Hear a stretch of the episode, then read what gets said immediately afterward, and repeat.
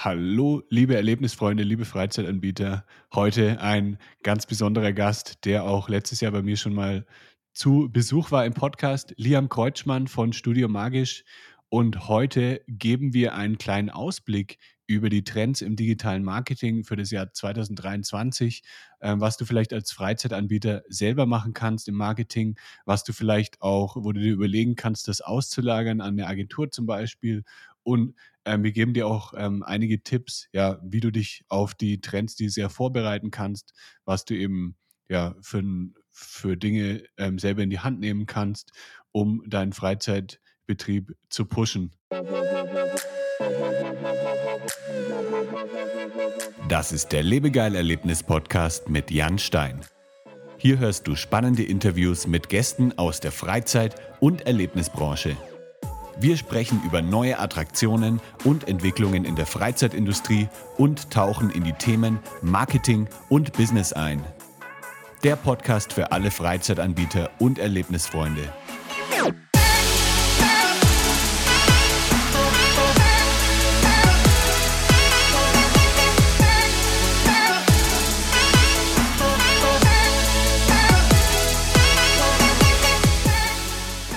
Hi Liam.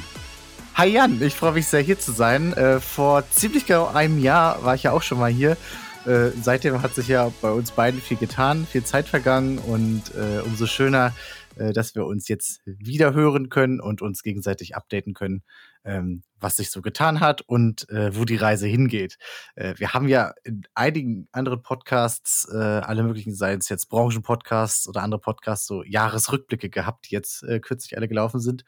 Und äh, umso schöner ist es doch auch mal äh, nach vorne zu schauen und zu schauen, was wird sich so ergeben in diesem Jahr. Ja, ja, du hattest mir geschrieben, äh, wollen wir nicht einen Jahresrückblick machen? Da habe ich gesagt, nee, lass mal, äh, lass mal lieber äh, einen Ausblick machen. Dann, ja, schauen wir nicht zurück auf das, was war, sondern wir schauen jetzt in die Zukunft, ähm, geben euch ein paar Tipps, die ihr auch vielleicht direkt schon umsetzen könnt oder ähm, wo ihr euch auch mal Gedanken machen könnt, wenn ihr jetzt vielleicht im Januar, Februar rangeht und mal euer Marketingbudget oder eure ja eigentlich Marketingstrategie dieses Jahr plant, dann könnt ihr da vielleicht auch schon so ein paar Sachen berücksichtigen. Das ist jetzt kein klassisches Interview, wie wir es hier sonst haben, sondern ja, wir werden beide einfach mal unseren Senf immer zugeben zu den einzelnen Themen.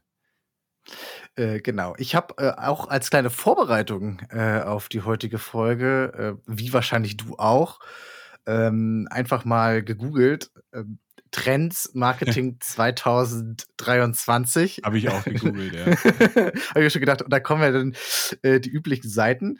Ähm, kleiner Fun-Fact dazu. Äh, früher in äh, der Zeit, wo ich noch als Angestellter in der PR-Agentur gearbeitet habe, da haben wir diese Artikel immer geschrieben. und lustigerweise habe ich jetzt einige Trends von meinen alten Kunden dort wiedergefunden. Also okay. sie werden weiterhin PR-seitig gut betreut und man, man, findet sie dort immer noch. Und, ja, mir, ist, äh, mir ist so ein bisschen aufgefallen, dass viele einfach äh, viele dieser Artikel, äh, da wird einfach die Jahreszahl ausgetauscht. Die haben dann gemerkt, ah, letztes Jahr ähm, ist dann der Trend nicht eingetroffen, versuchen wir es einfach dieses Jahr nochmal, schreiben wir einfach 2023 hin. Ja, ich denke schon, dass die Artikel geupdatet wurden, schon aus SEO-Gründen. Ja. Aber äh, so ging es mir tatsächlich auch. Da waren so einige Sachen, wo ich gedacht habe, okay, das habe ich äh, schon mal in diesen Trendlisten gesehen. Oder ähm, okay, mhm. das ist jetzt irgendwie so ein Evergreen. Das hätte da auch schon vor zehn Jahren sogar schon stehen können. Ja. Also ist es bei diesen Trendlisten immer ein bisschen mit Vorsicht zu genießen. Das heißt, äh, sie dienen schön als Inspiration, aber äh, eigentlich zeigt doch dann am Ende die Erfahrung, was die Trends sind. Mhm. Und ähm, äh, deshalb äh, freue ich mich, dass wir ja beide auch aus der Praxis berichten können. Ja, und es muss ja nicht immer auch nur ein äh, Trend sein. Also es gibt ja auch Sachen, die bewähren sich einfach, die haben sich in den letzten Total. Jahren bewährt und die kann man dann auch weitermachen. Da ändern sich vielleicht dann so ein paar Feinheiten, aber äh, sowas wie Content Marketing zum Beispiel, ähm, ja. das ist einfach kein Trend, das ist einfach ja, wichtig seit mehreren Jahren schon und wird auch weiterhin wichtig sein.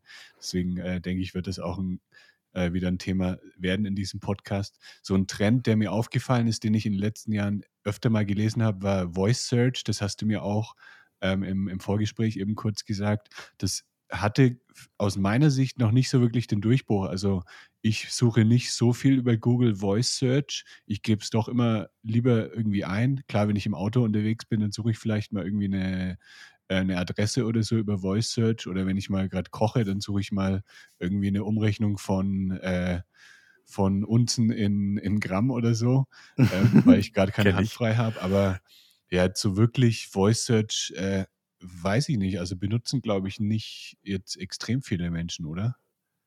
Äh, zum Suchen gefühlt eher in Ausnahmesituationen, so wie du es jetzt gesagt hast, ist mal zum Kochen oder so. Mhm. Ähm, wo es, glaube ich, schon ein bisschen mehr eine Rolle spielt, ist äh, Smart Home Anwendungen. Also, dass ja. man hier Licht an, Licht aus, Musik an, Musik aus, leiser, mhm. lauter. Äh, da kenne ich relativ viele, die das machen. Und äh, auch bei uns hier zu Hause steht so ein kleines Alexa-Spionagegerät rum. ähm, und äh, muss ich sagen, das, das bedient es ja mit Voice. Also ja. suchen tue ich damit nicht, muss ich ehrlich mhm. sagen. Äh, Voice Search ist bei mir nicht das große Thema und ich habe es ja. auf dem Handy zum Beispiel auch deaktiviert. Also ich habe mein äh, Hey Google oder ähm, was gibt's da noch? Äh, hey Siri, ähm, da gibt's auch, ja, bei Samsung gibt es ja noch äh, Bixby, also noch ganz viele okay. Nischenanwendungen. Ja. Ähm, das habe ich alles eigentlich deaktiviert, weil es ist ja. dann bei mir immer angesprungen, wenn, äh, wenn ich es nicht brauchte und dann hat es mich genervt und habe ich es wieder ausgemacht. Also Voice, das ist eine dieser Themen, äh, die ich äh, ja immer in diesen Trendlisten sehe, aber äh, gefühlt äh, ist es noch nicht, ist es noch nicht das große Ding oder wenn mhm. dann eine Nischenerscheinung. Ähm, ich glaube aber dennoch, dass man es auf dem Schirm haben sollte. Also, ja. ähm, dass man davon gehört haben sollte, dass es diese Kanäle eben auch gibt, ähm, dass es vielleicht Sinn macht, das zu beobachten und zu schauen, hm, okay, wenn es jetzt relevanter wird, ähm, passe ich mein Marketing oder meine Kommunikation auch dementsprechend an, dass ich über diese Kanäle gut erreichbar bin.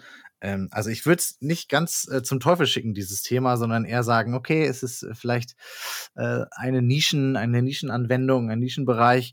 Ähm, der vielleicht in den nächsten Jahren ja noch an Relevanz gewinnen wird. Ich weiß es nicht, mal schauen. Ja. Man muss halt äh, dann sich fragen, also wir sind ja in der Freizeitbranche unterwegs, das heißt, ähm, wie relevant ist es aktuell für Freizeitanbieter? Also ich denke, wenn jetzt jemand irgendwie sucht, ähm, ja, Freizeitpark in der Region oder so, dann äh, möchte da halt Bilder haben, dann möchte Videos haben und nicht irgendwie ja, eine, eine genau. Nachricht äh, oder eine Voice-Antwort von Google.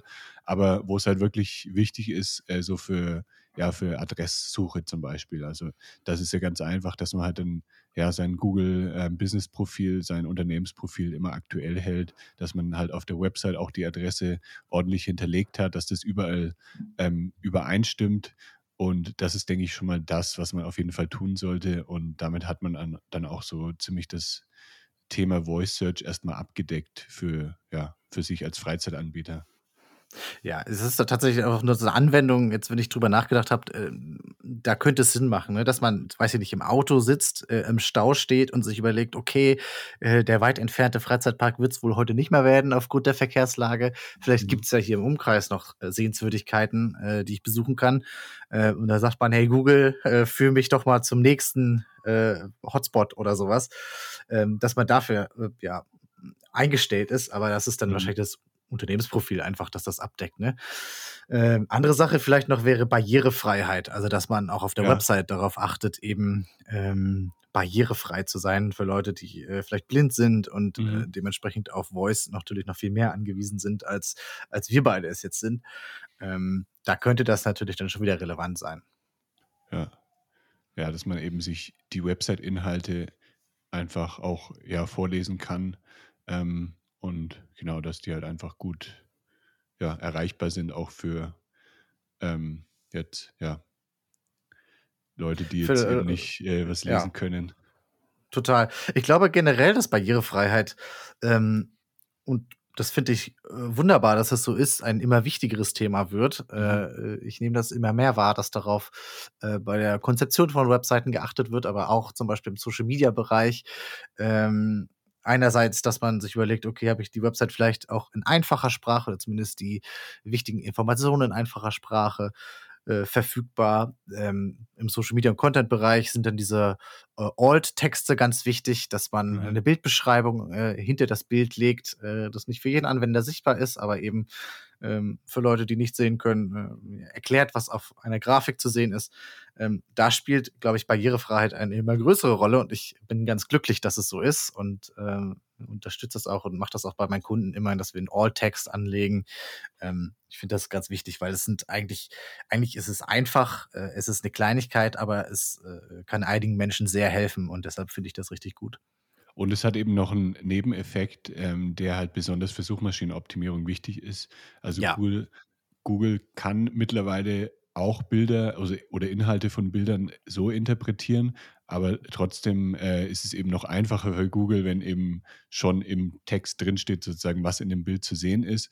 Und das kann wirklich auch fürs Ranking helfen. Das heißt, wenn du eben, äh, jetzt 'n Escape Room hast und du lädst ein Bild hoch, das heißt dann IMG Bodenstrich 1, dann weiß natürlich Google nichts damit anzufangen. Wenn du aber schreibst, äh, Escape Room Besucher beim Horrorspiel in Wuppertal oder so, ähm, dann weiß eben Google genau, was da drauf ist und das hat dann eben auch, ja, positive Auswirkungen auf dein Google-Ranking. Eigentlich ist es doch wunderbar, ne? Dann hat man zwei Fliegen mit einer Klappe geschlagen. Man Ja. äh, hat einen SEO-Vorteil eingefahren und äh, äh, hilft gleichzeitig auch noch, auch noch Menschen, die darauf angewiesen sind. Insofern ähm, Barrierefreiheit äh, mit SEO verknüpfen, äh, unbedingt machen, glaube ich, äh, großes Zukunftsthema. Und also viele machen es ja auch schon, ne? Aber gerade bei den ähm, kleineren Attraktionen, bei den kleineren Parks, bei den kleineren Escape Rooms, da sehe ich dann immer wieder, äh, Mhm. wenn man dann mal äh, in die Datenbank reinschaut, was da für Bilder eigentlich äh, hochgeladen sind und worauf die zugegriffen wird, dann stellt man schnell fest, äh, dass vieles nicht wirklich optimiert, weder Ja. für Google noch für ja, potenzielle Besucherinnen und Besucher. Ja, und das sind einfach so kleine Dinge, mit denen man eigentlich viel erreichen kann. Also das ist vielleicht mal ein, zwei Stunden Arbeit, aber dann ist es erledigt und dann, ja, hat man da auf jeden Fall ähm, vielleicht auch der, der Konkurrenz ist man dann ein bisschen voraus, die das eben nicht gemacht hat. Ganz genau so ist es. Ähm, ein Thema, wo wir auch im Vorgespräch drüber gesprochen haben und äh, was wir beide ganz groß auf unserer Liste stehen hatten. Ja, riesig, riesig. riesig, riesig groß, weil es einfach gerade, glaube ich, in aller Munde ist. Ähm, Automatisierung und äh, KI, also im Großen und Ganzen Ja. ähm, äh, mit künstlicher Intelligenz äh, Fragen beantworten, Texte schreiben lassen, ja, künstliche Intelligenz als äh, Hilfestellung im Alltag und da jetzt äh, ganz aktuell äh, äh, ChatGPT. Äh, hast du es mal ausprobiert? Ja, also ich hab's, äh, wollte es direkt, als es irgendwie Hype geworden ist, ausprobieren. Dann war aber der Server immer down, weil das Ja. anscheinend, äh, ja, das haben anscheinend Millionen von Menschen gleichzeitig auch machen wollen. Und dann habe ich ein paar Tage gewartet, habe mich dann angemeldet und dann hat's funktioniert. Ähm, also ich weiß nicht, ob das jetzt nur in unserer Bubble so ist, dass das wirklich überall ist. Also zum Beispiel, wenn ich jetzt auf meinen YouTube-Feed schaue, dann ist jedes zweite Video irgendwie ChatGPT und auch irgendwie in meinen Newslettern und so ständig. Ähm, vielleicht können da auch die Zuhörer mal so ein bisschen berichten, ob man das auch so mitbekommt oder ob das nur so in unserer Marketing-Bubble so ein Thema ist. Aber es ist schon sehr, sehr präsent und ich denke, es wird dieses Jahr auch noch sehr wichtig werden. Deswegen sollten wir da auf jeden Fall ja, dem Thema so ein, so ein paar Minuten widmen. Also ich habe selber ausprobiert ähm, mit unterschiedlichen Ergebnissen. Ja, also für alle, gespannt. die dieses Tool noch nicht kennen, also es ist einfach ein, ein Chatbot, der mit künstlicher Intelligenz eben Fragen beantwortet. Der kann eben auch Aufgaben erledigen, die man ihm gibt. Und es ist schon ja beeindruckend, was man damit machen kann. Also erstmal jetzt zu den positiven Sachen, die ich erlebt habe.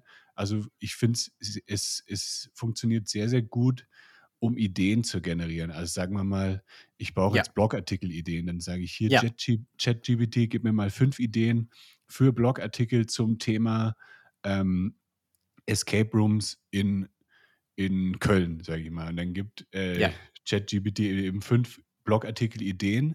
Und dann kannst du sogar noch weitergehen und sagen, schreib mir mal ein, eine Übersicht oder eine Inhaltsübersicht für Thema Nummer zwei. Und dann schreibt die ChatGPT wirklich die Themen, ähm, so eine kleine Auflistung, äh, ein Inhaltsverzeichnis für den Blogartikel.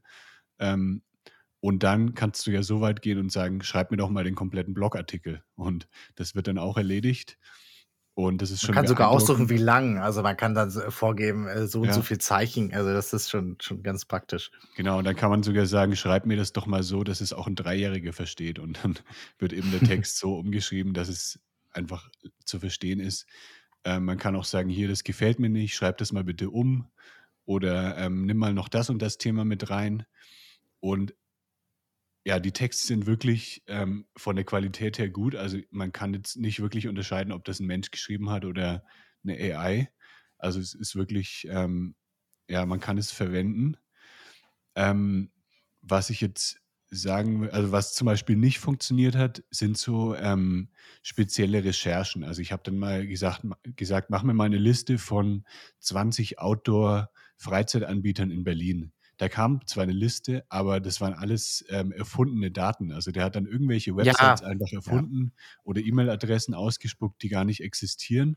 Also so für Recherche ähm, kann man es aktuell noch nicht verwenden. Also jetzt für ähm, so Kontaktrecherche oder so. Ähm, das stimmt einfach nicht, was da ausgegeben wird. Deswegen, ja, man muss es mit Vorsicht genießen, sage ich mal. Also man sollte auch natürlich alle Artikel, alle Texte, die geschrieben werden, natürlich nochmal durchlesen und vielleicht auch ja. Dinge korrigieren, ergänzen. Man sollte nicht alles so hinnehmen, wie es jetzt von, von der AI ausgegeben wird. Aber ähm, es ist halt einfach eine geile Hilfe, um Ideen ähm, sich ausgeben zu lassen, um ja erstmal so in den Flow reinzukommen, um erstmal mhm. irgendwie, ja, wenn man einfach ein weißes Blatt Papier hat, dann hilft einem ChatGPT einfach, ja, da erstmal was draufzubringen und erstmal so anzufangen damit. Das, ist tatsächlich auch Erfahrung äh, ein bisschen. Ja. Äh, ja. es ist genau auch meine Erfahrung. Ich habe auch, auch, so ein bisschen rumgespielt damit, äh, Ideen eingesammelt, so ein paar Copies für Social Media Beiträge geschrieben. Ähm, und äh, das war eigentlich äh, erstaunlich kreativ. Also ja. ich habe mich, hab mich gefreut, dass es doch erstaunlich gut war.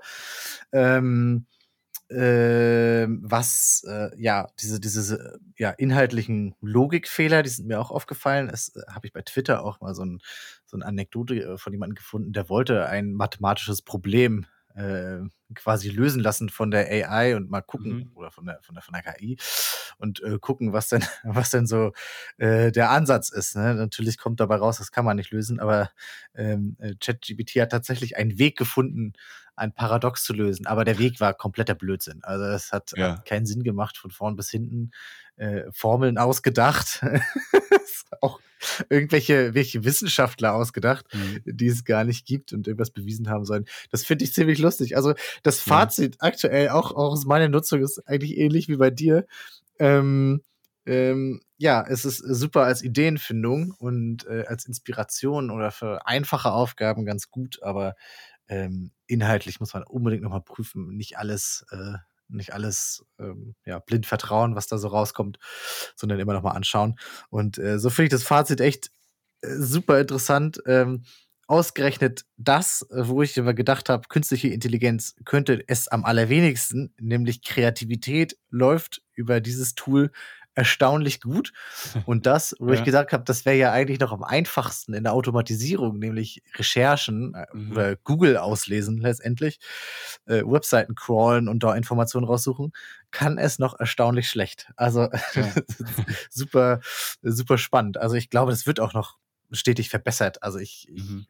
ich, ich beobachte das, weil ich finde das die großartige Unterstützung und äh, das wird auch in diesem Jahr sicherlich noch mal äh, noch mal besser werden, weil äh, künstliche Intelligenz ist ja immer so, desto mehr Leute es nutzen, desto äh, mehr verbessert sich ja auch die Qualität am Ende des Tages. Ja wir können uns jetzt mal überlegen, was es so für Use Cases gibt für Freizeitanbieter, also wo, wofür jetzt die Zuhörer das verwenden können. Also ich denke mal, äh, was wir eben schon besprochen haben, so ein bisschen Brainstorming. Also wenn ihr keine Ideen habt, ihr, äh, was für Inhalte ihr veröffentlichen könnt, dann könnt ihr das Tool wunderbar benutzen. Wenn ihr zum Beispiel euch einen Redaktionsplan erstellen möchtet mit ähm, drei, vier Postings pro Monat, dann könnt ihr da wunderbar euch Ideen holen ähm, teilweise auch die Posts schon äh, so ein bisschen vorschreiben lassen und dann eben nochmal ähm, ja, selber anpassen. Das denke ich wäre auch ein Use Case. Ähm, dann so ein bisschen für Blogartikel auch, weil das ist immer so das Problem von vielen Freizeitanbietern. Äh, es wissen zwar viele, dass man Blogartikel schreiben sollte oder dass man Inhalte regelmäßig veröffentlichen sollte, aber die Zeit fehlt einfach. Ja, Und da immer, kann man sich ja. einfach wunderbar Unterstützung holen von dem Tool, um ja erstmal so ein bisschen ja so eine Outline schreiben zu lassen und dann investiert man da vielleicht nochmal ein paar Minuten, um dann erstmal so ein paar Blogartikel zu veröffentlichen. Ja, also für, für Content Marketing ist das echt ein Segen, weil äh, Inspirationsquelle mhm. und einfache Aufgaben, äh, Social Media Copies schreiben, äh, funktioniert äh, wunderbar, äh, wenn man halt ein vernünftiges Briefing macht. Ne? Das ist die, die mhm. Voraussetzung natürlich, dass es dann auch einigermaßen funktioniert. Ähm, und ich äh, denke, es äh, macht auch Sinn, als Attraktion darauf zu schauen, ähm, selbst darüber gefunden zu werden, wiederum. Also es ist ja auch ein, äh, ein Kanal zur Kundengewinnung. Ähm, mhm. Ähm, wie kann man das verbessern? Ehrlich gesagt, ich weiß es nicht. Äh, müsste man mal gucken, wie, wie generiert denn äh, die künstliche Intelligenz ihre Informationen. Wir haben festgestellt, es wird viel herbeigesponnen aktuell noch. Ähm, aber das äh, wird ja nicht langfristig so bleiben, sondern dann wird es ja irgendeinen Crawling-Algorithmus geben, ähm, der dafür sorgt, dass Informationen ausgelesen werden äh, können. Und das Zauberwort hier, um gefunden zu werden, ist wahrscheinlich wieder äh, Suchmaschinenoptimierung. Also wer gut ja. äh, bei Suchmaschinen performt, der wird dann auch hier einen Vorteil haben. Ja. Ähm, Google hat ja intern auch ähm, Alarmstufe Rot ausgelöst, ähm, weil die das wirklich als äh, Bedrohung auch sehen für ihr Geschäftsmodell, weil man halt viele Suchen, die man sonst über Google erledigt hat, kann man jetzt einfach an die AI auslagern und da ähm, kann Google natürlich seine Werbung nicht anzeigen. Was ich aber denke, ähm, Google forscht ja auch schon seit Jahren äh, an künstlicher Intelligenz und die haben auch ein ähm, was ich auch so gehört habe in anderen Podcasts, die haben schon Tools, die eigentlich viel ja. besser sind, haben die aber ja. noch nicht veröffentlicht, weil ähm, aus natürlich ähm, wollen sie einfach ein perfektes Produkt auf den Markt bringen und es ist vielleicht noch nicht perfekt, äh, so wie man es ja auch jetzt sieht bei ChatGPT, dass es noch viele Fehler gibt und äh, das möchte natürlich Google nicht, äh, dass man dann irgendwelche äh, falschen Angaben bekommt. Und außerdem wird es ja so ein bisschen auch ihr eigenes Geschäftsmodell äh, kannibalisieren, äh, weil jetzt ja aktuell äh, die Werbung funktioniert auf Google. Die meisten Leute suchen über Google. Das heißt, wenn sie jetzt einfach einen äh, AI-Bot ähm, ja, rausbringen würden, da, da könnte man auch nicht mehr so viel Werbung einblenden und deswegen war das jetzt wahrscheinlich erstmal, haben sie es erstmal nach hinten geschoben. Aber ich denke, da wird jetzt auch was kommen demnächst, dass Google da eben nachzieht und dann kann man wahrscheinlich auch über AI dann ja solche Informationen suchen, wie wir jetzt gesagt haben. Also irgendwie dann Freizeitanbieter ja. recherchieren, ja. Ähm, Attraktionen in der Umgebung. Das wird auch bald kommen. Und dann wird es natürlich spannend, sich dann auch wieder auf die, die Optimierung seiner eigenen Angebote zu konzentrieren. Ja, ich glaube, wenn, äh, äh wenn jetzt so, eine, ja, so ein KI-Chat ähm, wie ChatGPT ähm, hier und da mal noch äh, Quatsch ausspuckt, dann ist man bei so einem kleinen Unternehmen, oder ich weiß ehrlich gesagt gar nicht, wer dahinter steht, ähm, ja, noch, da verzeiht man das noch, ne? Weil da ist es irgendwie eine mhm. Spielerei, man, man findet es cool, wenn es funktioniert, aber man äh, ist jetzt nicht empört, wenn es nicht so gut funktioniert. Wenn das jetzt Google machen würde, dann hätte das natürlich einen ganz anderen, ähm, ganz andere Erwartungshaltung, die damit verknüpft ist und natürlich ein ganz anderes Vertrauen, was man da reinstecken würde. Deshalb verstehe ja. ich schon, dass sie natürlich kein, äh, ja, kein, kein leanes Produkt auf den Markt bringen können, was äh, ja mit den, mit den Anwendern verbessert wird, sondern das muss einfach schon von Tag 1 einigermaßen äh, gute Ergebnisse produzieren. Also gibt es einfach Vertrauensverlust in die Marke. Ja? Und Markenbildung ja. ist auch bei äh, Monopolisten oder Quasi-Monopolisten wie Google äh, natürlich weiterhin ein Thema. Im, für kleine Unternehmen wie Freizeitanbieter genauso wie für die großen Tech-Giganten. Mhm. Aber ich habe gestern, glaube ich, gelesen, äh, Bing oder Microsoft, äh, die Firma, die dahinter steht, ähm, wird wahrscheinlich ChatGPT in die eigene Suche integrieren. Also äh, Microsoft hat nämlich ähm, eine Milliarde Dollar in das Projekt investiert irgendwann. Das heißt, die haben da schon irgendwie ihre Finger mit drin und äh, die könnten das wohl dann in ihre Suche einbauen. Ähm, ich denke mal, bei Microsoft steht da nicht so viel auf dem Spiel, weil die haben äh, nicht so einen hohen Markteinteil. Ähm, in Deutschland ja, nur so 10 Prozent gerade mal, glaube ich, maximal insgesamt und in Deutschland wahrscheinlich sogar noch weniger. Ja, irgendwie ein paar Prozent, die man mit den Fingern abzählen kann. Deswegen äh, haben die da halt, ja, das ist eine große Chance und die versuchen natürlich dann irgendwie das jetzt erstmal für sich zu gewinnen, das Thema. Bin ich gespannt, ob das dann auch für die ganzen äh, Suchmaschinen gilt, die den Algorithmus von Bing nutzen, wie jetzt zum Beispiel mhm. Ecosia ist ja in Deutschland, ja, es ist zwar totale Nische, aber vergleichsweise populär. Ähm, die nutzen ja einfach den Bing-Algorithmus. Ob, Ja. ob das dann auch für die nutzbar sein wird, da bin ich mal gespannt. Mhm. Ja. Ja, mal gucken, was da noch so kommt jetzt in den nächsten Wochen und Monaten. Ja. Und äh, Frage an dich, äh, lieber Jan, glaubst du eigentlich ans Metaverse? ich wollte noch kurz, äh, dann können wir das, das Thema ChatGPT oh, erstmal ja. äh, abschließen. Ich wollte noch kurz einen weiteren Use Case ähm, sagen. Und zwar ähm, funktioniert ChatGPT mega gut, um Texte umzuschreiben oder auch Texte zu übersetzen. Also ich habe zum Beispiel einfach mal einen Text genommen von der Website, habe gesagt, hier, schreib mir den um und dann hat er eben, ja, da ein bisschen die Wörter geändert, die Satzstellung und dann war das ein komplett neuer Text. Und dann kann man eben auch sagen, hier, ich habe eine mehrsprachige Website, ich habe aber keinen Bock, das alles zu übersetzen.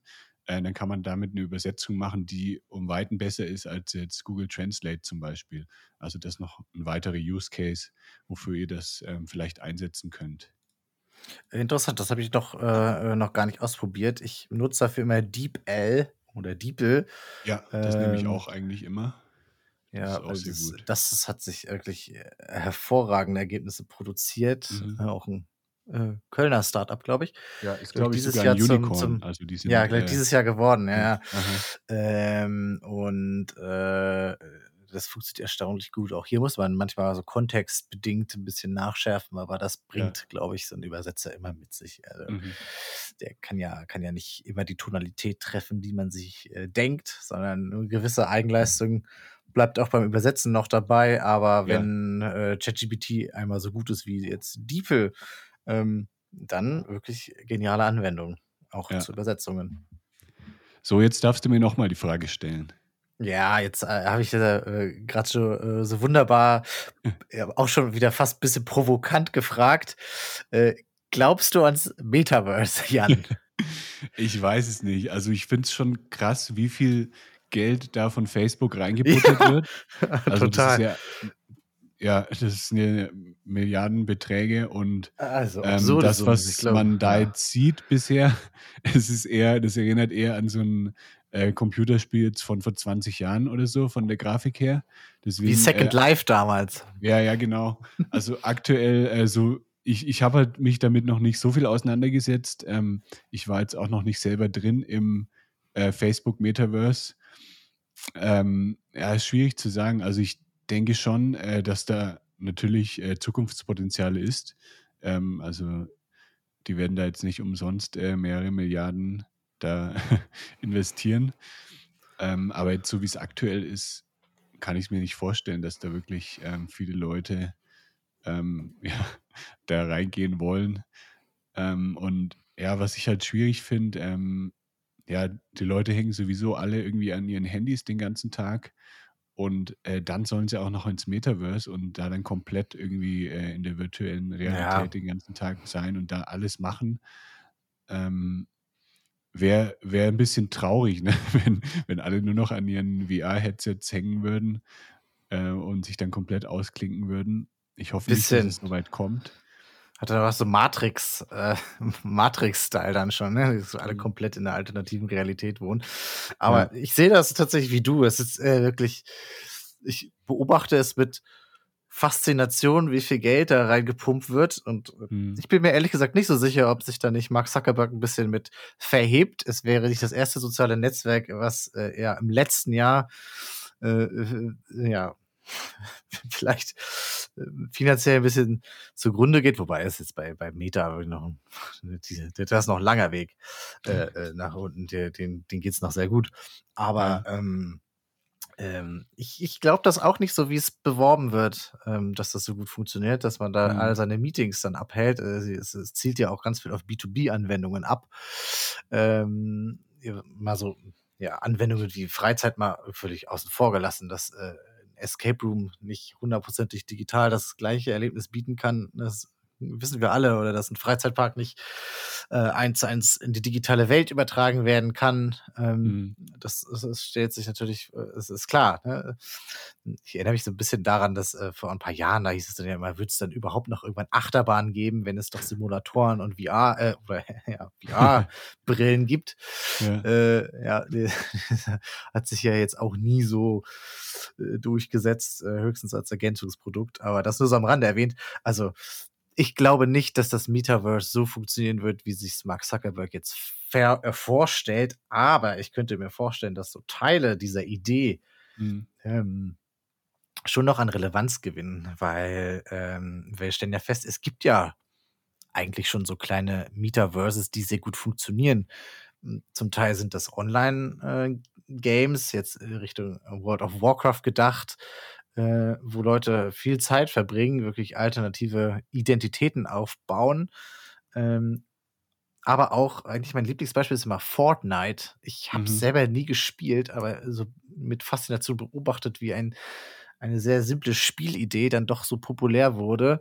Ähm, und bei Fortnite ist es ja so interessant, da fanden ja ganze Konzerte statt. Also ähm, wirklich riesigen Shows, wo dann Millionen Leute gleichzeitig zugeschaut haben. Ja. Ähm, keiner würde jetzt sagen, dass das ersetzt irgendwann ein Konzerterlebnis, aber es war mhm. trotzdem eine schöne Ergänzung. Das hat so gezeigt, was, was doch im Digitalen möglich ist und äh, worauf Leute ja bereit sind, sich einzulassen. Ja. Ähm, also ich glaube, so Teilideen oder Ideenansätze aus dem Metaverse, das, das wird sich schon noch, äh, da wird schon noch ein bisschen was kommen, aber dass das jetzt alles ein digitales Leben werden soll, wie es jetzt mhm. äh, proklamiert wird, das glaube ich nicht. Ja, ich glaube, es ist schwierig, das wirklich äh, zu sagen. Also man weiß halt nicht, wie sich die Technologie noch entwickelt in den nächsten Jahren. Ich meine, vor ein paar Jahren hat auch irgendjemand gesagt, das Internet wird sich nie durchsetzen. Ähm, Bill Gates hat das gesagt, lustigerweise. ja. In den 90ern irgendwann. Ja. Deswegen, also es wahrscheinlich können wir uns das noch nicht so richtig vorstellen, was wirklich dann noch in den nächsten Jahren kommt. Deswegen äh, ist es schwierig, da wirklich eine Aussage zu treffen. Aber man sieht es ja jetzt zum Beispiel auch an ChatGPT, was es für krasse Entwicklungen einfach gibt. Das hätte man sich vor ein paar Jahren niemals vorstellen können, dass so, ein, äh, so eine AI dann irgendwie komplette Blogartikel schreibt oder ähm, irgendwelche Websites programmiert. Ähm, deswegen, ja, ich, ich würde vorschlagen, wir warten einfach mal ab, ob dann äh, in zwei, drei Jahren das Metaverse, ähm, ja, was sich da so getan hat. Und wer baut den ersten äh, Online-Freizeitpark? Mal schauen, ne? ja, Kooperation äh, zwischen Studio Magisch und Lebegeil. okay. Du bist denn für die, äh, die Escape Room-Abteilung zuständig. Und ja. das kann man ja dann wiederum äh, einigermaßen digital abbilden, ne, denke ich aber. Also es, äh, in der Pandemie haben ja äh, digitale Escape Games, muss man ja eher sagen, ähm, wirklich einigen Unternehmen ja gerettet oder mhm. zumindest dazu beigetragen, dass es denen nicht ganz so schlecht ging. Ähm, sowas funktioniert dann noch einigermaßen digital, aber ja. es, es, ersetzt dann natürlich keinen echten Raum oder so. Das, ja. das, das Gefühl, wie man das spielt, ist es halt einfach. Genau, da, daran kann man es eigentlich ganz gut sehen. Das ist einfach eine gute Alternative, die dann in solchen Krisenzeiten zum Beispiel genutzt wird. Aber sobald es halt dann wieder möglich ist, äh, physisch irgendwas zu machen, dann äh, ja, machen die meisten Leute das schon lieber ja, dann in der Realität.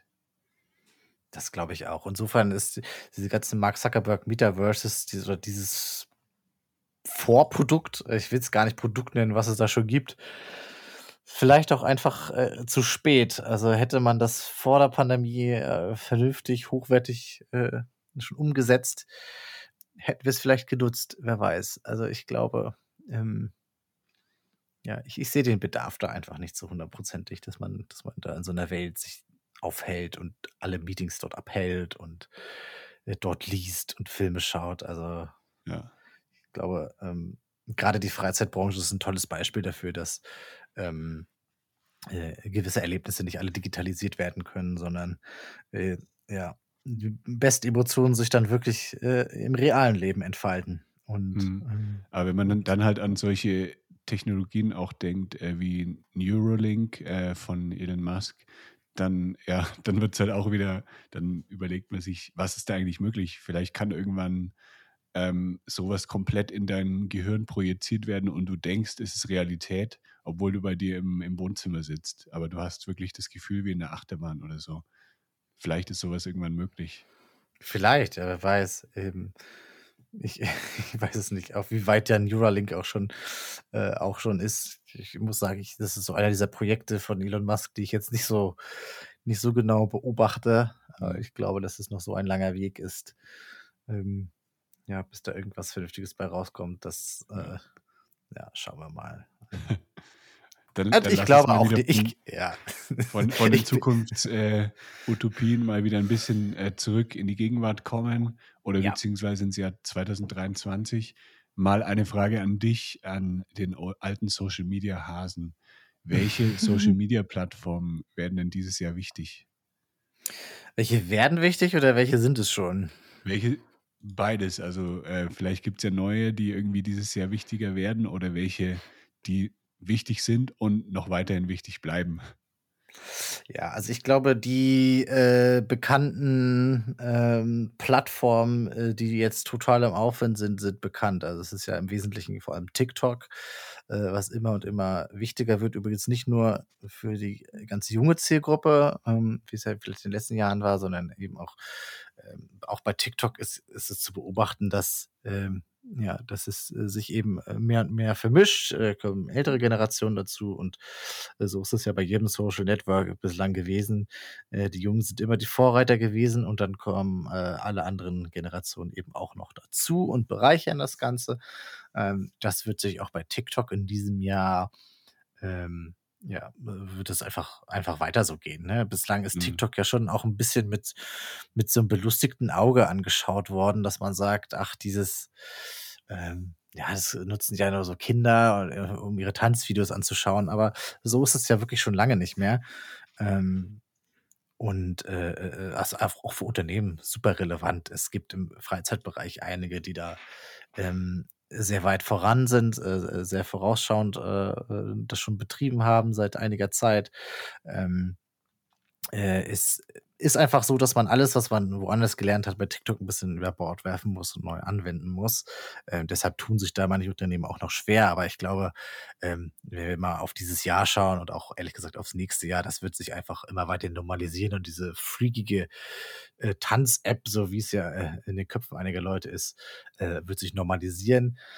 Abgesehen davon glaube ich, dass die Evergreens green bleiben. Ähm, auch Facebook ist in diesem Jahr nicht tot, sondern ähm, es transformiert sich einfach zu anderen Zielgruppen, die da übrigens weiterhin äh, sehr aktiv sind. Also auch dieser Ausspruch mit Facebook ist tot, ähm, das wird auch nicht in 2023 einsetzen. Und auch äh, Unternehmen, die eine breite Zielgruppe ansprechen wollen, und da gehören Freizeitunternehmen eben dazu, die wirklich auf viele Generationen schauen müssen, die kommen jetzt um Facebook aktuell auch noch nicht herum, weil da sind ja. eben jede Menge Leute noch vertreten.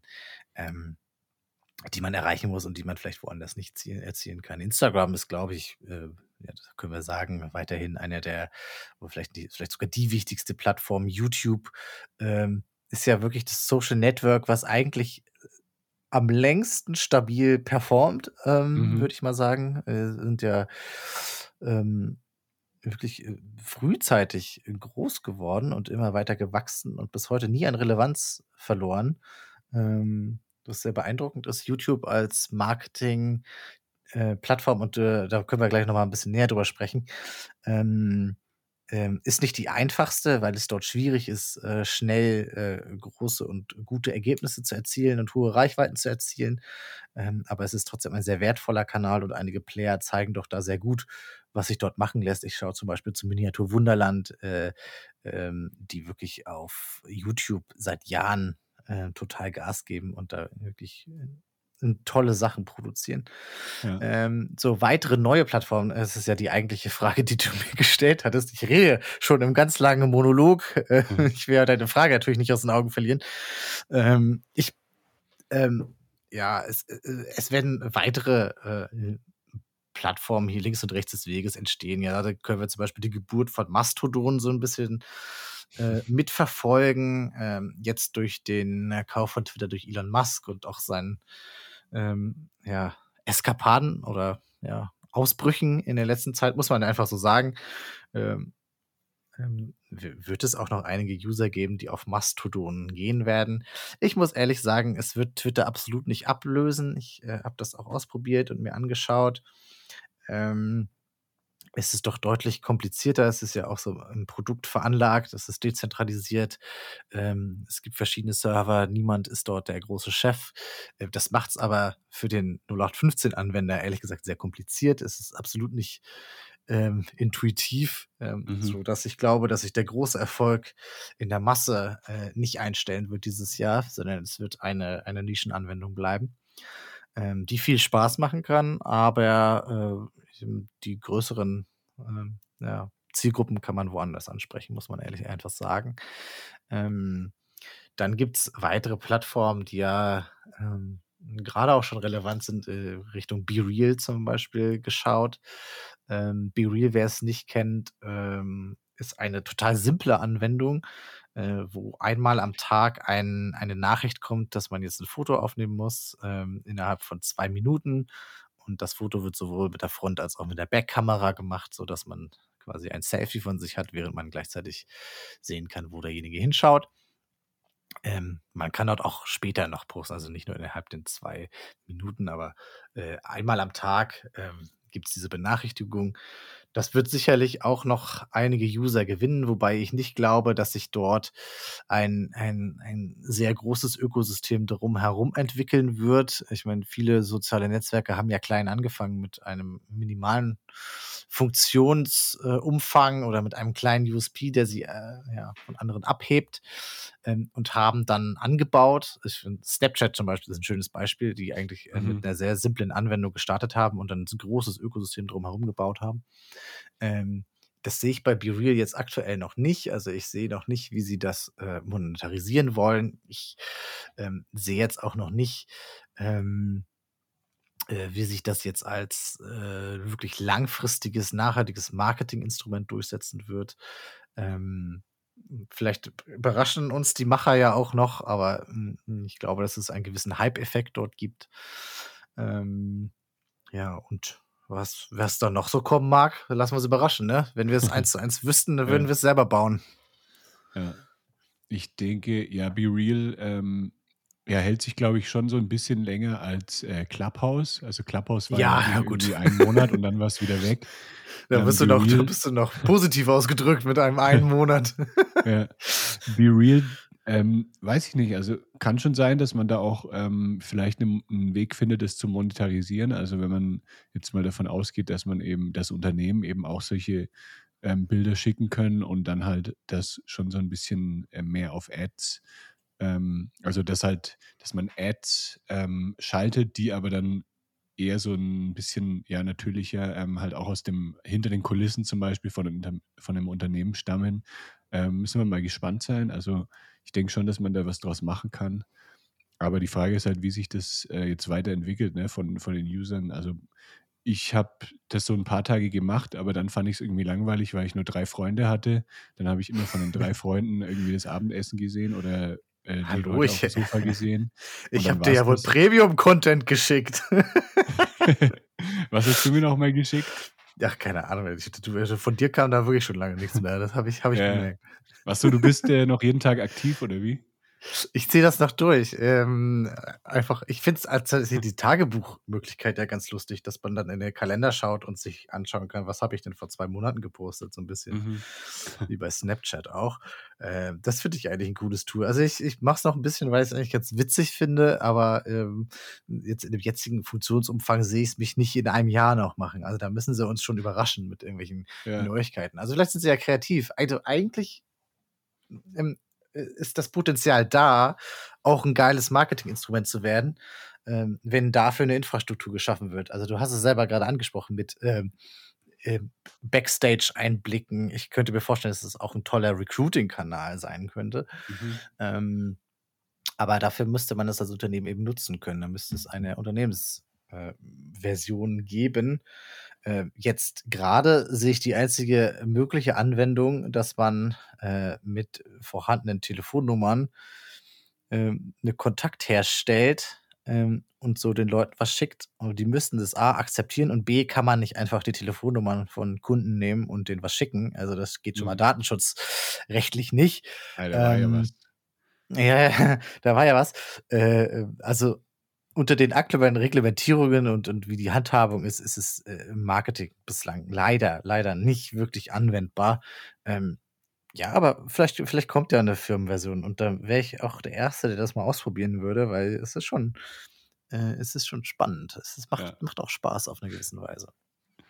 Aber dann können wir gleich mal zum nächsten Thema gehen, nämlich Third-Party Data. Also das bedeutet, wenn du eben zum Beispiel auf eine Website gehst, dann ähm, kannst du ja sagen, hier, ich möchte den Cookie akzeptieren oder nicht. Und wenn du es akzeptierst, dann wird häufig irgendwie zum Beispiel das Facebook-Pixel im Hintergrund geladen oder irgendwelche Google-Tracking-Geschichten. Und dann können diese Plattformen eben Daten über dich sammeln, was du so auf der Website machst. Ähm, und dann werden diese Daten eben weiterhin benutzt von Meta oder von Google, um dir eben ja, relevante Werbung auszuspielen, die für dich interessant ist.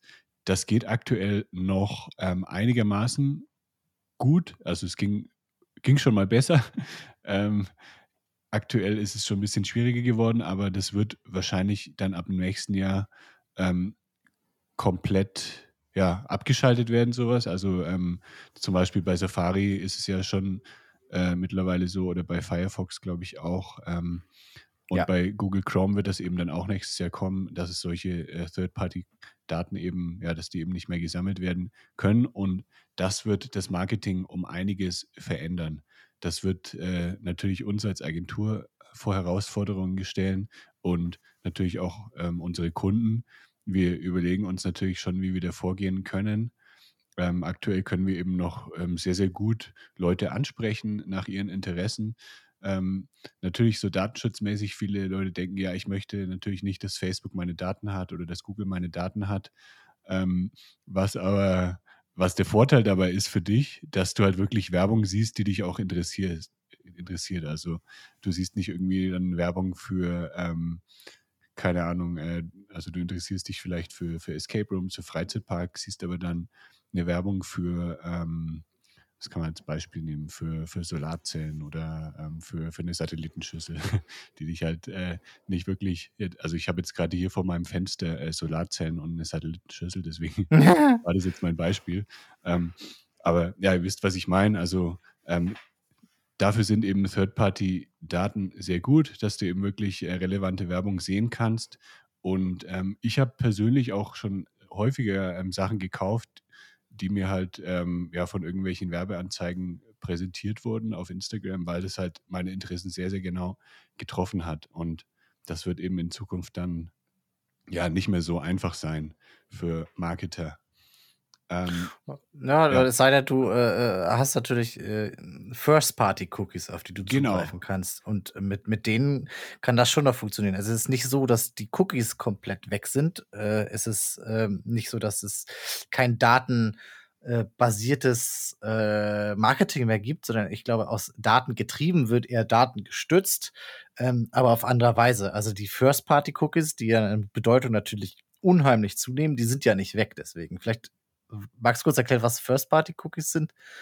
Ja, das ist eben zum Beispiel, wenn du ähm, selber als Anbieter Daten auf deine Website sammelst über, über deine ähm, Kunden. Also das geht dann nicht an irgendwie an dritte Unternehmen weiter, an, an Facebook oder an, an Google, sondern äh, die Daten äh, behältst du eben selber und kannst damit dann eben ja Dinge machen im Bereich Marketing.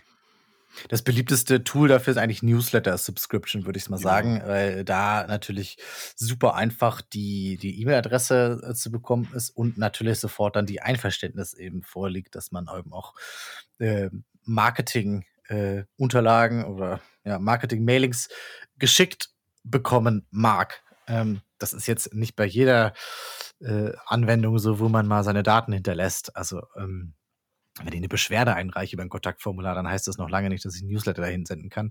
Aber ja, durch, durch andere Stellen kann man sehr leicht an mhm. First-Party-Data kommen und die dann eben entsprechend auch nutzen, weil dann eben auch die Einverständnis da ja, vorhanden ist. Ja, genau. Und das, denke ich, ist auch eben eine wichtige Alternative, dass man eben solch, sich auf solche Dinge schon mal ein bisschen konzentriert. Ähm, was du jetzt sagst, Newsletter ist natürlich das perfekte Beispiel. Also ich kann eben als Escape Room-Anbieter, als Freizeitpark, als äh, Trampolinhallenbetreiber, als Go-Kart-Bahn kann ich eben ähm, Newsletter verschicken. Also ich kann erstmal dafür sorgen, dass die Besucher und Besucherinnen sich auf der Seite bei mir eintragen für einen Newsletter. Da muss man natürlich erstmal so ein bisschen ähm, ja, einen Anreiz schaffen. Also keiner trägt sich mehr ein, wenn da jetzt steht, er tragt dich in unseren Newsletter ein.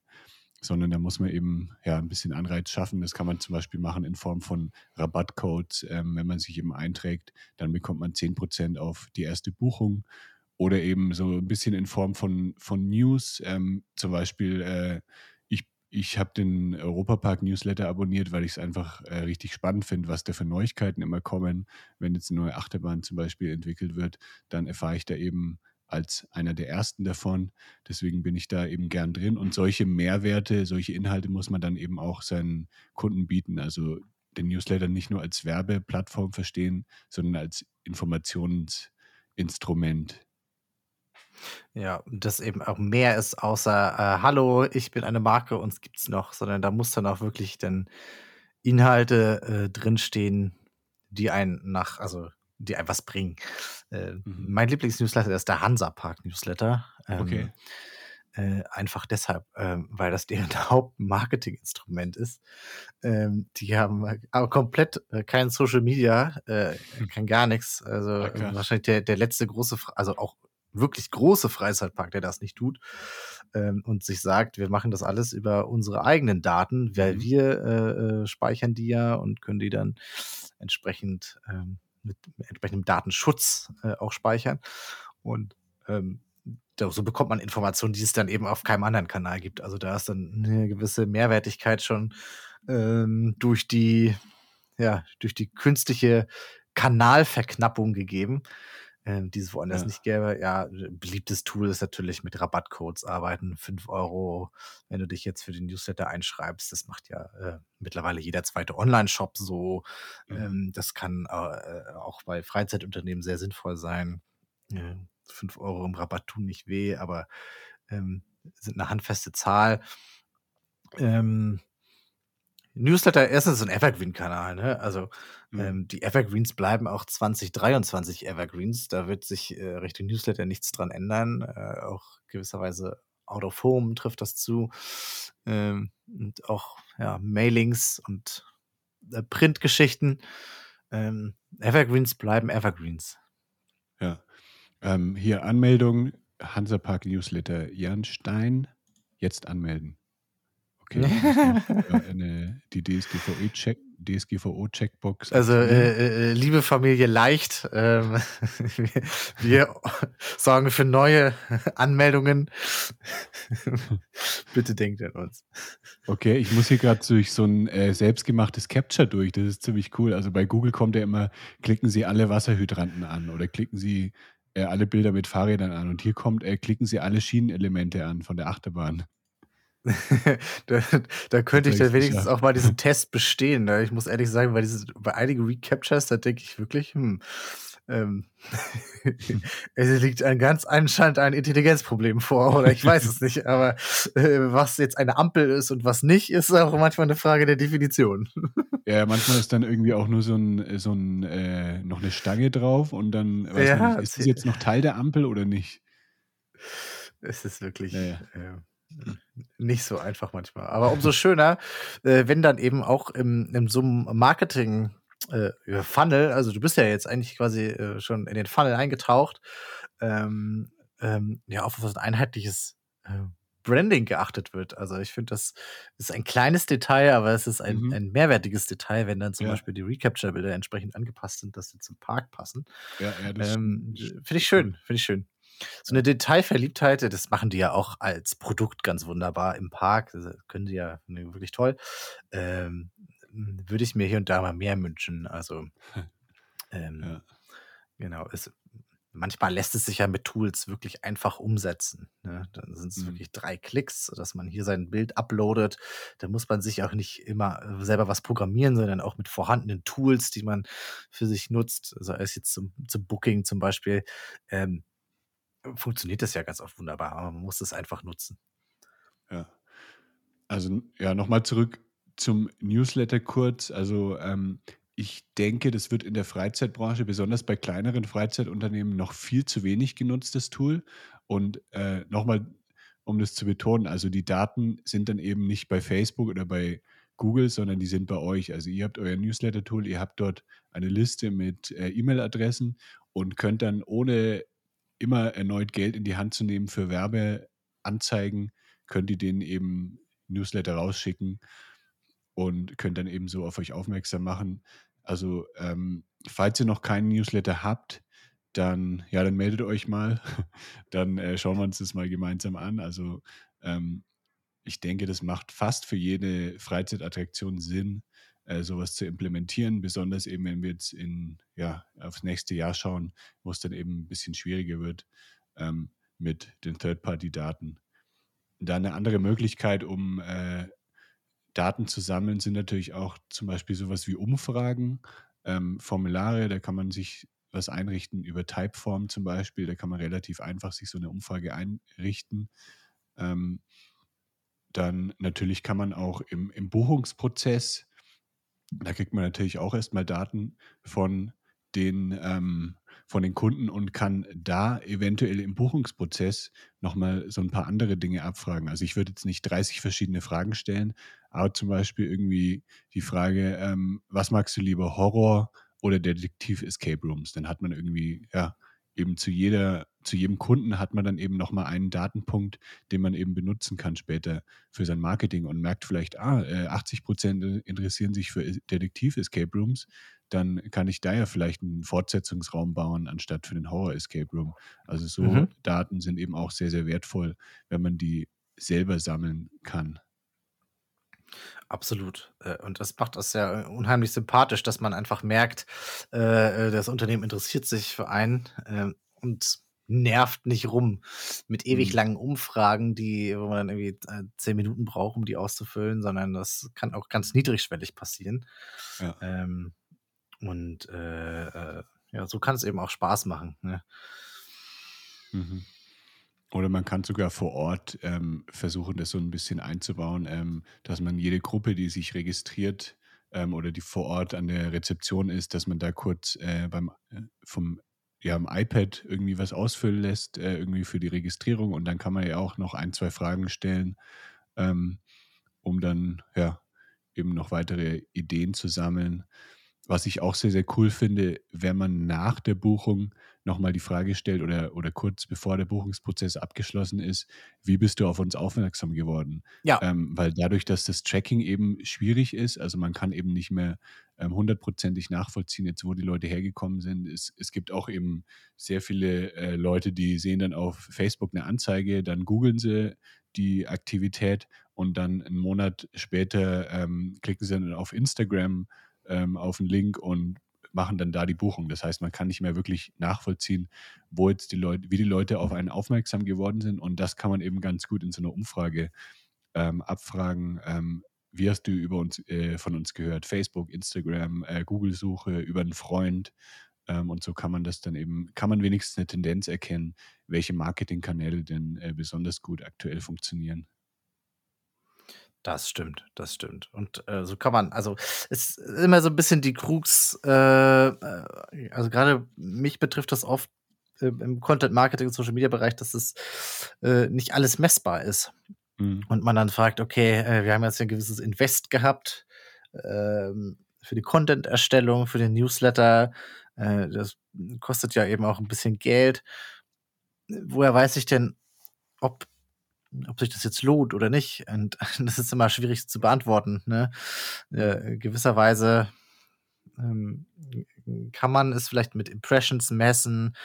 Ne, Likes sind jetzt heutzutage kein, kein Relevanzanzeiger mehr. Ähm, hier und da hat man vielleicht mal einen Rabattcode, den man messen kann. Ähm, aber ja, so ein so, so ein Umfrager kann eben dazu helfen, wirklich zu sehen, okay, über Social Media ist jemand auf mich aufmerksam geworden. Äh, ah ja, dann lohnt es sich vielleicht, diesen Kanal auszubauen. Wenn ich sehe, die Hälfte meiner Besucher kommen über Social Media, mhm. ähm, dann lohnt es sich ja vielleicht da mehr reinzustecken. So kann man wirklich auch sein eigenes Marketing ein bisschen auf die Probe stellen. Ja, aber trotzdem äh, finde ich, dass äh, die Messbarkeit aktuell noch so gut ist, dass man ähm, durchaus seine, seine Marketingaktivitäten damit äh, optimieren kann. Also vor allem eben für sowas wie ähm, bezahlte Werbeanzeigen. Also wir schalten für alle unsere Kunden Werbeanzeigen auf Google und da kann man wirklich noch sehr, sehr gut messen, ähm, welchen Werbeinvest man jetzt hat, um eine Buchung zu erzielen.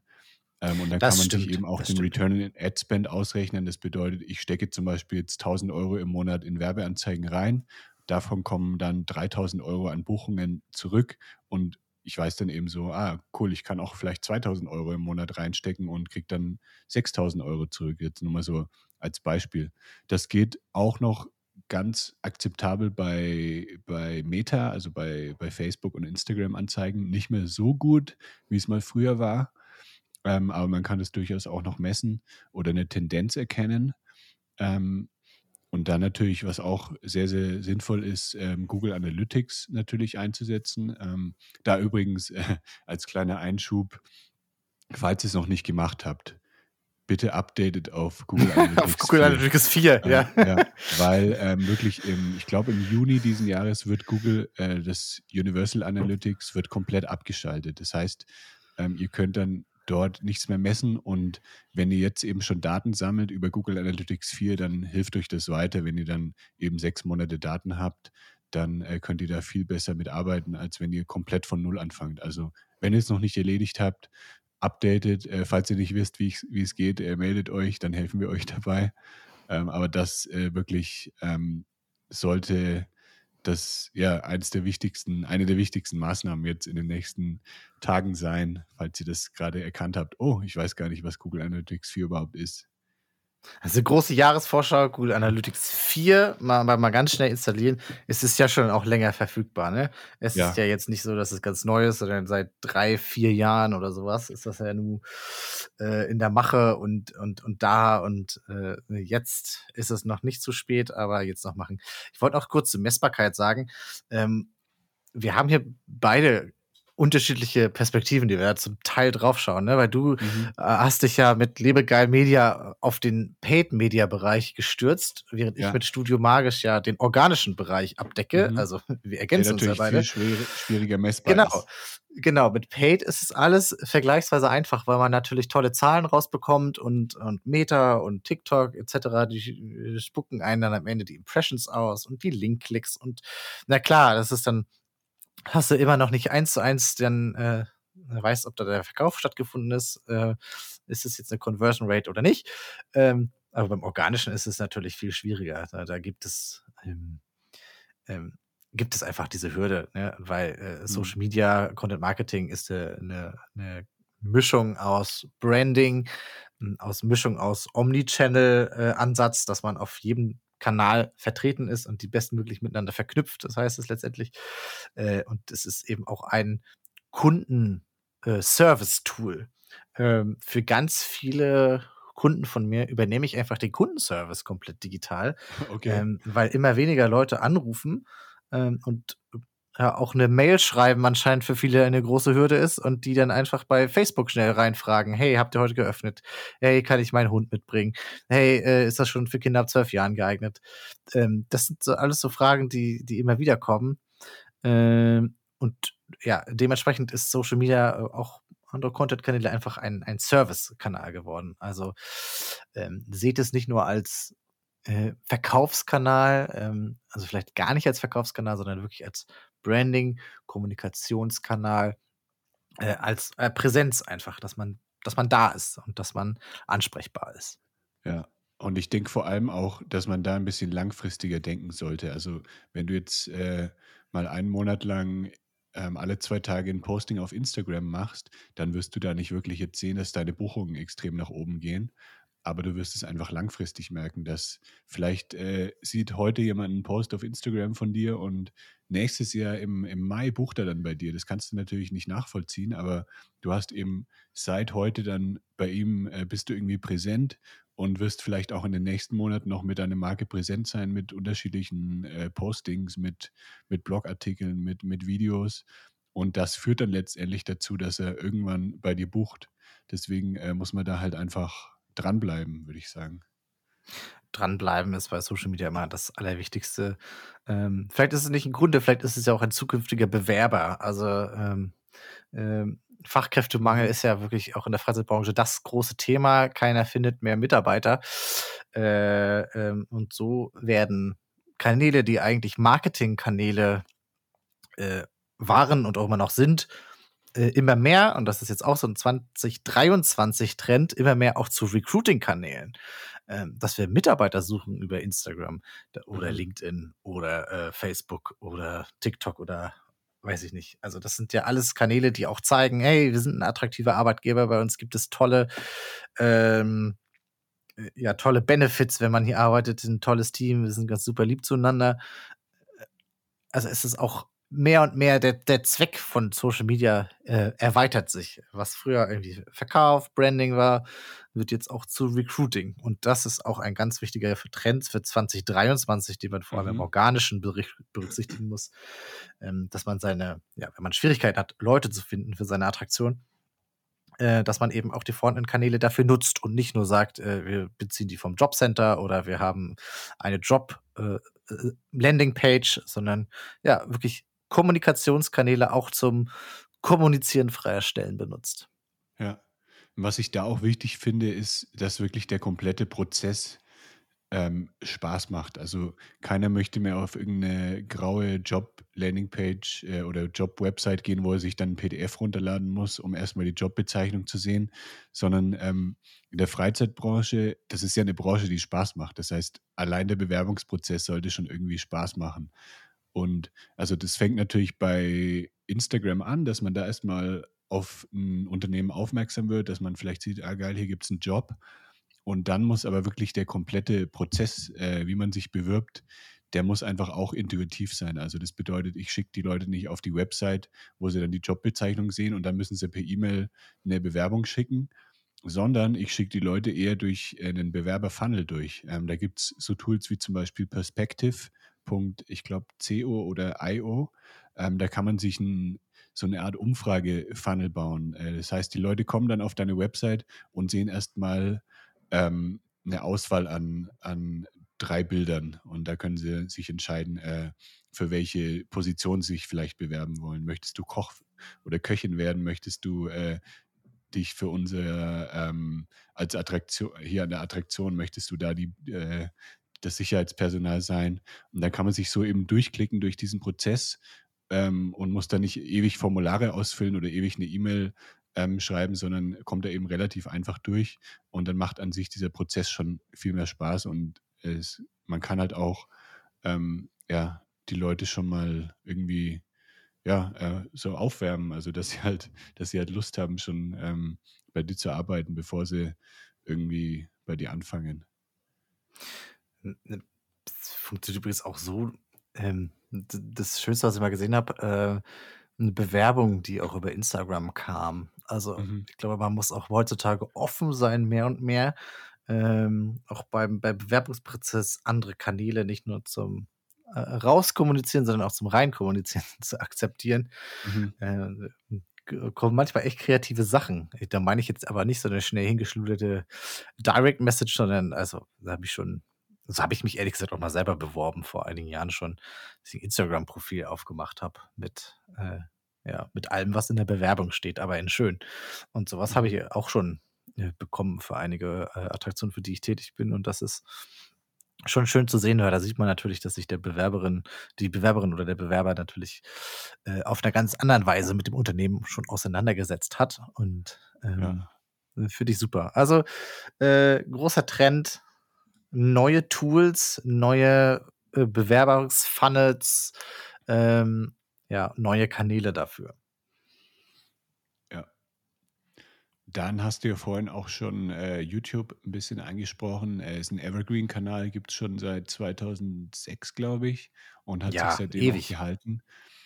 Ähm, und ja, wie gesagt, es ist nicht einfach bei YouTube jetzt irgendwie eine Million Follower zu bekommen, aber das ist wahrscheinlich oder sollte auch nicht das Ziel sein, jetzt ähm, auf YouTube zu starten, sondern ähm, besonders jetzt für Freizeitanbieter, für Freizeitattraktionen sollte eben das Ziel sein, dass man dort ähm, seine Gäste ähm, anderweitig informieren kann. Also dass man eben nicht nur ähm, Text rausschickt äh, oder ja Text, den man sowieso auf der Website findet, sondern dass man da eben in Videoform kommunizieren kann. Das kann man benutzen, um zum Beispiel Fragen zu beantworten. Du hast es vorher gesagt, ähm, die Frage, darf ich meinen Hund mitbringen? Das kann man doch wunderbar in einem YouTube-Video beantworten. Vielleicht gibt es da irgendwelche Feinheiten. Äh, Kunde, äh, Hunde ab 35 Zentimeter äh, dürfen nicht rein und Hunde, kleinere Hunde dürfen rein. Ähm, du musst vielleicht irgendwie was mitbringen, um den Hundekot aufzusammeln. Also solche Sachen kann man doch wunderbar dann in so einem Video äh, verpacken und das vielleicht auch noch lustig aufbereiten. Ähm, auch noch, ähm, ja, da kann auch mal der Chef dann vor die Kamera gehen oder die Chefin. Und ähm, so kann man eben viel, viel persönlicher kommunizieren. Das Ganze kann man dann auch integrieren auf der Website per ähm, einfach Einbindung, dass man eben den, das YouTube-Video direkt auf der Website ähm, auch abrufen kann. Aber man kann eben auch über die YouTube-Suche dann zum Beispiel gefunden werden und sich so dann auch platzieren. Stichwort YouTube SEO. YouTube ist ja die zweitgrößte Suchmaschine nach äh, Google. Also es gibt auch viele Leute, die vielleicht auf YouTube nach einem Freizeitpark oder nach einer Go-Kart-Bahn suchen und ähm, wenn man da dann eben präsent ist, ähm, vielleicht das auch ein bisschen äh, vom Text her optimiert hat, ähm, YouTube SEO, also dass man eben die Texte nach den Suchbegriffen optimiert, dann kann man da eben auch gefunden werden, ohne dass jetzt jemand den Umweg über Google macht. Das, äh, äh, so ein wunderbares Tool, um einfach Vorfreude natürlich äh, anzukurbeln. Vorfreude, ja. Ja, ähm, Beispiel, wenn ich mit jemandem im Freizeitpark gehe, der sich nicht so gut auskennt und erstmal wissen will, was gibt es da überhaupt, dann ist oft YouTube der erste Weg. Ja, schöne mhm. bewegte Bilder, schön bunt, tollen Eindruck. Ähm, da will man natürlich, dass äh, nicht irgendein Kritikvideo oder sowas ganz oben steht, sondern äh, Videos, die Vorfreude machen und ähm, Lust auf den Besuch machen. Und ähm, man kann sich nicht immer darauf verlassen, dass, dass Fans ähm, oder ja, Journalisten dafür sorgen, dass dann solche Videos da sind, sondern äh, wenn man ein bisschen die Kommunikation beeinflussen möchte und äh, äh, ja, die Hoheit darüber haben möchte, äh, wie die Brand ausgestaltet ist, dann äh, führt manchmal kein Weg darum herum, ähm, selbst dafür zu sorgen, dass tolle, vorfreudig machende Videos äh, ganz oben gefunden werden bei YouTube. Mhm. Und besonders gut macht es mal wieder der Europapark die ähm, sind ja nicht nur auf YouTube, sondern die haben jetzt wirklich ihren eigenen, ihre eigene Streaming-Plattform. Da kannst du dich anmelden. Das ist auch wieder eine Sache hier. Äh, dann haben, äh, hat äh, der Europapark auch wieder deine E-Mail-Adresse zum Beispiel oder deine Kontaktdaten. Das heißt, du bist da auch First Party Cookies. First Party Cookies. Ähm, und da kannst du dir halt alle möglichen Sachen anschauen. Also da gab es eine komplette Dokumentation über den Europapark, über die Entstehung des Europaparks. Dann gibt es eine Baudokumentation für die neue Achterbahn. Also da gibt es ähm, richtig, richtig coole Sachen ähm, und alles eben ja, in-house produziert. Ich meine, Europapark ist natürlich jetzt auf in Richtung unserer Kunden geguckt. Immer ein Beispiel, äh, die machen natürlich vieles richtig, die machen fast alles mhm. richtig, ähm, aber die verfügen natürlich auch über ein anderes Budget ähm, äh, als, als viele unserer Kunden. Ähm, ich finde, dass das auch mit kleineren Budgets ganz gut möglich ist, echt viel zu reißen auf bestehenden Plattformen, ohne dass man sich jetzt wieder Europapark eine komplett eigene parallele Infrastruktur aufbaut, äh, sondern eben die nutzt, die da sind. Das ist dann eben zum Beispiel YouTube oder äh, andere soziale Netzwerke. Ähm, ja, und dann mit Persönlichkeit und Charme vorangeht. Äh, Persönlichkeit mhm. ist ein ganz, ganz wichtiges äh, Ding im, im, im, Marketing und vor allem im organischen Marketing, dass man einer Marke auch ein Gesicht äh, in gewisser Weise gibt. Äh, auch hier wieder ein positives Beispiel extra aus, äh, aus einer kleineren Unternehmung äh, vom Magic Park Werden. Ähm, da hat der Bastian Lampe ein tolles Videoformat, ähm, ja, wo er ein ja, leider sehr unregelmäßigen Abständen, aber doch immer mal wieder vor die Kamera tritt und dann erzählt, was es da im Magic Park dann so Neues in Planung ist. Und äh, dann gibt es irgendwie einen neuen Tarif nur für Leute, die ganz kurz kommen wollen oder vergünstigter Eintritt, wenn man mit dem Elektroauto kommt. Also die denken sich auch viel aus und machen Neues, haben jetzt einen neuen Dark Ride auch gebaut für so einen kleinen Park. Ganz beeindruckend. Und äh, es geht auch mit wenig äh, Mitteln und einem kleinen Budget, dass man äh, mit viel Charme und Freundlichkeit und Persönlichkeit eben die Kanäle bestmöglich äh, für sich nutzt. Ja. Und äh, wie du auch sagst, äh, mit einem kleinen Budget, also man kann auch mit einem Handyvideo anfangen. Handyvideos sind mittlerweile so gut, dass man da wirklich ohne Probleme ähm, ein Video draus machen kann äh, für YouTube. Aber dann bitte, ähm, bitte vertikal. ich kann es auch bei Kunden, die schicken mir dann tolle Videos, die dann hochkant aufgenommen sind. Ja, dann sage ich ja, für TikTok ist das jetzt super, perfekt. Oder für Instagram können wir ein tolles Reel draus machen oder die Story packen. Aber für YouTube können wir es nicht verwenden. Ja, genau. Bitte, da bitte halt vertikal. Gucken, äh, für welche Plattform soll das benutzt werden. Also äh, für YouTube natürlich ähm, 1920 mal 1080 am besten oder wenn dann vielleicht sogar auch 4K. Also dass man äh, ja nicht hier irgendwie dann Hochkant-Video hat und dann hat man links und rechts zwei schwarze Streifen. Man muss eben immer gucken, für welche Plattform das ist. Wenn ihr es natürlich produziert für YouTube und für Instagram und dann noch für TikTok, dann äh, könnt ihr natürlich auch schauen, dass ihr das Video vielleicht ein bisschen beschneidet.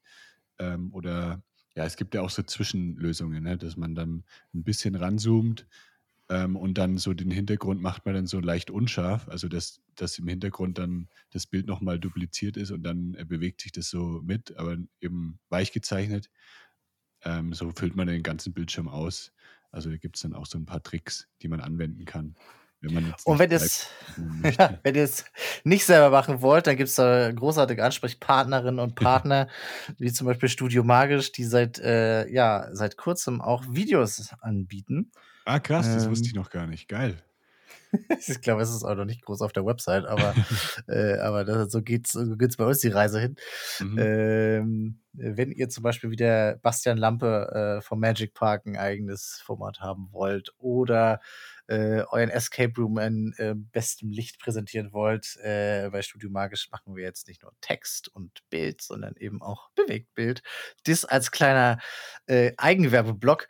Äh, aber generell wollten wir ja so ein bisschen auch den Appell machen. Ähm, man muss nicht in allem Profi sein und alles können. Ähm, man muss nicht auch diese ganze Tech-Welt, ich glaube, dieser Podcast wäre jetzt auch sehr, sehr nerdig hier und da und schon sehr, äh, sehr spezifisch. Ich glaube, der eine oder andere äh, äh, vielleicht auch äh, zu spezifisch.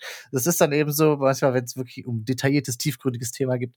Äh, man muss nicht in allem Profi sein und sich super auskennen. Ja. Manchmal, äh, manchmal ist es wirklich gut, sich auch Unterstützung zu holen. Ähm, zum Beispiel durch äh, den charmanten Herrn, mit dem ich gerade spreche. ja, sehr, sehr gute Überleitung. Ich denke, da können wir auch in den, in den Werbeblock übergehen. ähm, nee, wie, wie, Liam auch eben schon gesagt hat, also wenn ihr ähm, Content produzieren wollt, dann könnt ihr natürlich erstmal äh, ChatGPT anwerfen und euch den Blogartikel ähm, äh, schreiben lassen, aber wenn ihr wirklich guten Content haben möchtet, natürlich auch ähm, Bildmaterial, ähm, Videomaterial, dann wendet euch an, an Liam von äh, Studio Magisch. Ähm, vor allem, wenn ihr keine Zeit habt, eben selber so viel Content zu produzieren. Und, das ist es oft. Ne? Ideen sind unendlich viele da, aber wer setzt sie um? Einer muss es ja machen. Genau. Und dann äh, für den Rest, da sind, da sind wir dann da. Ähm, das fängt eben bei der Website an. Also wenn ihr eure Website mal vor zehn Jahren selber mit äh, Wix gemacht habt oder ich weiß gar nicht, ob es Wix da schon gab, oder wenn der Nachbar vielleicht eure Website gemacht habt, dann ähm, solltet ihr da vielleicht nochmal ähm, ja, da ansetzen. Also ist, äh, das ist wirklich eben immer das Wichtigste, dass man ja eine gute Website hat, dass man äh, ein gutes Branding hat auch. Ähm, ein Logo, ähm, einen, guten, einen guten Markenauftritt. Ähm, und dann, wenn die Website steht, dann ist es natürlich auch wichtig, Menschen zu erreichen. Das könnt ihr machen mit ähm, organischem Social Media Marketing, aber eben dann auch mit bezahlter Werbung. Also dadurch, dass es viel Konkurrenz gibt, ähm, vielleicht auch in eurem Bereich, sagen wir mal, ihr seid jetzt ein, wieder das Beispiel Escape Room, ihr seid ein Escape Room in ähm, Berlin dann gibt es da 20 verschiedene Anbieter, die wollen alle irgendwie Kunden gewinnen und schalten dann dementsprechend vielleicht auch Werbeanzeigen. Und äh, bei sowas können wir euch eben helfen, dass ihr dann eben vorne platziert seid, dass man euch findet ähm, und dann über eure tolle Website, ähm, die vielleicht auch wir gemacht haben, dann, ja, dass da dann eben auch die Kunden drüber buchen. Also, genau, ähm, am wichtigsten ja. ist eh, dass man auf allen Kanälen präsent ist, die bestmöglich miteinander verknüpft, äh, mhm. Omnichannel denkt, nicht nur in, was poste ich heute bei Facebook, was schreibe ich in meinen Newsletter, sondern dass man alles ja, in einen Fluss bringt. Am besten Kanäle schafft, die sich gegenseitig nicht duplizieren, sondern ergänzen, äh, dass ihr wirklich die Kunden auch wirklich auf jeder Weise äh, für eure Marke und für eure Attraktion begeistern könnt. Und ähm, ja, Jan hat es ja schon gesagt, er deckt alles ab, was äh, das Digitale angeht und vor allem das Performance-Orientierte und ich decke alles ab, äh, was das Organische angeht. Genau. Und ähm, jetzt im Januar, denke ich, ist ein guter Zeitpunkt, ähm, sich das mal zu überlegen dieses Jahr, wo soll denn die Reise hingehen? Ähm, ihr seid jetzt vielleicht dabei, gerade euer Marketingbudget zu planen, eure Strategie zu planen. Ähm, habt ihr vielleicht noch keinen Partner, mit dem ihr da arbeiten könnt? Dann ähm, meldet euch einfach mal. Ähm, also ihr könnt euch bei, bei Liam melden oder bei mir und äh, wir werden uns dann gegenseitig auch austauschen, ähm, je nachdem, wer was abbilden kann. Ähm, also wenn, wenn ihr jetzt zu mir kommt und sagt, wir brauchen äh, Videoproduktion, äh, das können wir zum Beispiel nicht machen, aber da würde ich dann eben dem Liam Bescheid sagen und dann würden wir uns da so auch austauschen. Ähm, ihr könnt euch, ihr könnt uns, unter, äh, uns erreichen unter äh, mich, jan.lebegeil-media.com oder ihr geht einfach auf lebegeil-media.com und schaut euch da mal um. Da könnt ihr euch auch eben ein, ein Gespräch aussuchen. Da habt ihr Zugriff auf meinen Kalender und könnt euch dann eben aussuchen, wann wir mal sprechen wollen. Und äh, den Liam könnt ihr erreichen unter liam.studio-magisch.com oder so, auf LinkedIn. Oder, äh, oder das Telefon. Oder. Om, Omni, du bist auch omnipräsent. Ich bin omnipräsent, es kommt ja. alles an, es wird gelesen und äh, weiter bearbeitet. Und äh, wir beide freuen uns natürlich über zahlreiche äh, Fanpost, nenne ich es jetzt mal. Ja, ja. Genau, auf LinkedIn äh, könnt ihr mich natürlich auch finden, Jan Stein. Ähm, da gibt es wahrscheinlich mehrere Jan Steins, aber einfach mal Jan Stein, Lebegeil Media eingeben. Oder ähm, über den Liam. wir sind auch verknüpft. ähm, also ja, würde ich mich auch freuen, wenn wir uns da noch verknüpfen würden. Ähm, und dann haben wir jetzt eine Stunde 20 Minuten gelabert. Ja, wir haben, wir haben äh, geredet und tiefgründig analysiert und diskutiert.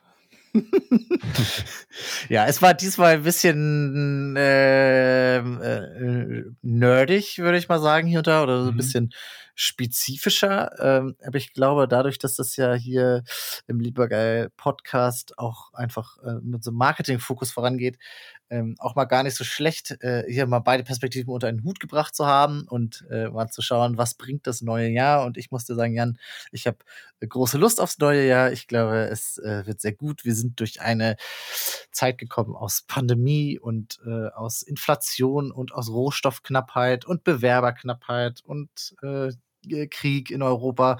Ähm, ist, äh, letztes Jahr war hier und da sehr schwierig, aber ich äh, glaube, 2023 wird äh, wunderbar und äh, ich glaube, ähm, wir können da mit großer Vorfreude nach vorne schauen. Das war das perfekte Abschlusswort. Ich habe gar nichts mehr hinzuzufügen. Deswegen äh, sage ich nur noch, danke, dass du dabei warst, Liam. Ich sage danke an alle Zuhörer und Zuhörerinnen und würde mich natürlich freuen, wenn ihr euch mal meldet, wenn ihr mal auf der Website vorbeischaut, euch mal umguckt und ja, vielleicht wird ihr irgendwie was, vielleicht können wir euch ja irgendwie unterstützen dieses Jahr. Ähm, ihr seid nicht alleine. Also ähm, in diesem Sinne, wir hören uns nächste Woche wieder und ein erfolgreiches 2023. Bis dann, ciao. Ciao.